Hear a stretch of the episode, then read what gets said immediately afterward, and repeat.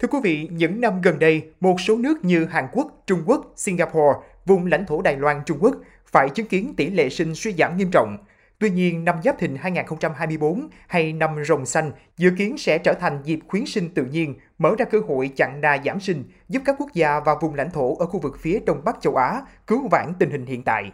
Vì sao lại có những dự đoán như vậy? Và liệu năm rồng có phải là biện pháp sinh đẻ tự nhiên hay không? Mời quý vị cùng tìm hiểu trong số podcast ngày hôm nay nha!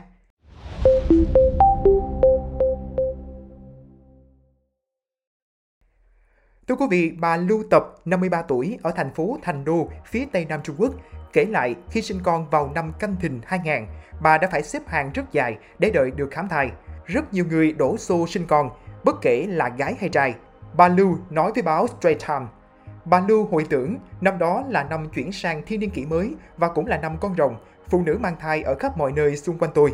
Tuy vậy, nhiều chuyên gia dự đoán tỷ lệ sinh trong năm hai nghìn không trăm hai mươi bốn có thể tăng nhẹ do nhiều cặp vợ chồng săn tìm rồng con, nhưng vẫn không tăng nhiều do các ảnh hưởng từ kinh tế xã hội. Theo dữ liệu được công bố ngày hai mươi tám tháng một của Cổng Thông tin Thống kê Quốc gia Hàn Quốc K O S I S, số ca sinh từ tháng một đến tháng mười một năm hai nghìn không trăm hai mươi ba của nước này chỉ đạt hai trăm mười ba nghìn năm trăm bảy mươi hai trẻ, thấp nhất từ trước đến nay. Hiện chính quyền địa phương ở những tuyến đầu trong cuộc khủng hoảng tỷ lệ sinh tại Hàn Quốc đang liên tục triển khai các biện pháp tập trung hỗ trợ tiền mặt cho các cặp vợ chồng. Trong đó, huyện Zheochang, tỉnh Zheonshan Nam, phía đông Hàn Quốc, quyết định hỗ trợ một trăm mười triệu won, hơn hai tỷ đồng cho mỗi đứa trẻ được sinh ra trong năm hai nghìn không trăm hai mươi bốn, từ không đến đủ mười tám tuổi. Thành phố Incheon cũng hỗ trợ một trăm triệu won, hơn một phẩy tám tỷ đồng cho tất cả trẻ em được sinh ra trên địa bàn thành phố, từ khi các em sinh ra cho đến đủ mười tám tuổi.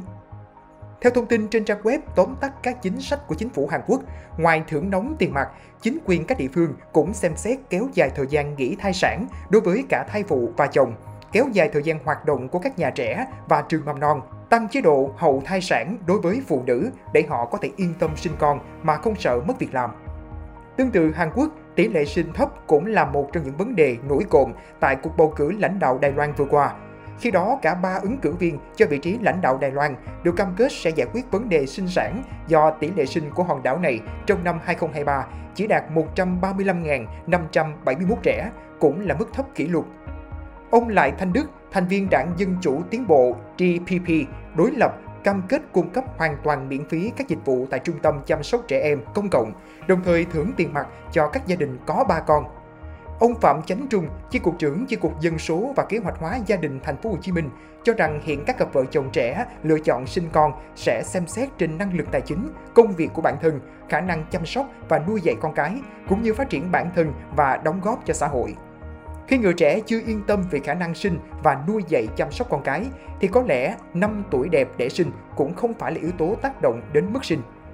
Ông Chánh Trung cho biết thêm, trong nỗ lực giải quyết tình trạng mức sinh thấp của thành phố, năm hai nghìn không trăm hai mươi ba, ngành dân số đã có nhiều giải pháp mạnh mẽ, tập trung trong các hoạt động truyền thông giáo dục. Cụ thể, ngành dân số đã tăng cường chuyển tải thông điệp truyền thông, mỗi cặp vợ chồng sinh đủ hai con trên tất cả các phương tiện truyền thông đại chúng, mạnh dạn áp dụng trong các mô hình truyền thông mới như sáng tác ca khúc tuyên truyền, trình chiếu trailer tuyên truyền trong rạp chiếu phim, trình chiếu các tranh ảnh cổ động trên bảng led điện tử tại các trung tâm thương mại, thang máy các khu căn hộ cao cấp, màn hình xe buýt, màn hình tại các siêu thị, màn hình tại các cơ sở y tế. Bên cạnh đó, ngành dân số đã phối hợp thành đoàn, Hội Liên hiệp Phụ nữ, Liên đoàn Lao động, tổ chức các hội thảo, hội thi, tọa đàm, cung cấp thông tin thực trạng mức sinh thấp cũng như ghi nhận các đề xuất để giải quyết vấn đề mức sinh thấp. Chi cục dân số và kế hoạch hóa gia đình Thành phố Hồ Chí Minh đã vận động nguồn kinh phí xã hội hóa, công tác dân số để biên tập, sản xuất trailer tuyên truyền, chung tay giải quyết tình trạng mức sinh thấp tại Thành phố Hồ Chí Minh, trình chiếu trong rạp chiếu phim C T V.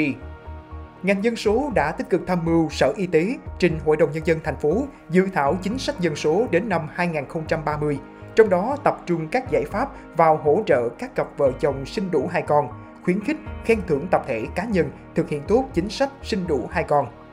Trong xu hướng hiện nay, thách thức rất lớn của Thành phố Hồ Chí Minh là làm sao giữ không xuống dưới mức sinh hiện tại, dưới một phẩy bốn con một phụ nữ theo số liệu năm hai nghìn không trăm hai mươi ba. Và nâng dần mức sinh lên với các điều kiện ổn định về chất lượng dân số của thành phố. Quý vị nghĩ sao về những thông tin trên? Hãy để lại ý kiến của mình bằng cách bình luận bên dưới nhé! Cảm ơn quý vị thính giả đã lắng nghe số podcast này. Đừng quên theo dõi để tiếp tục đồng hành cùng với podcast Báo Tuổi Trẻ trong những số lần sau. Còn bây giờ, xin chào tạm biệt và hẹn gặp lại!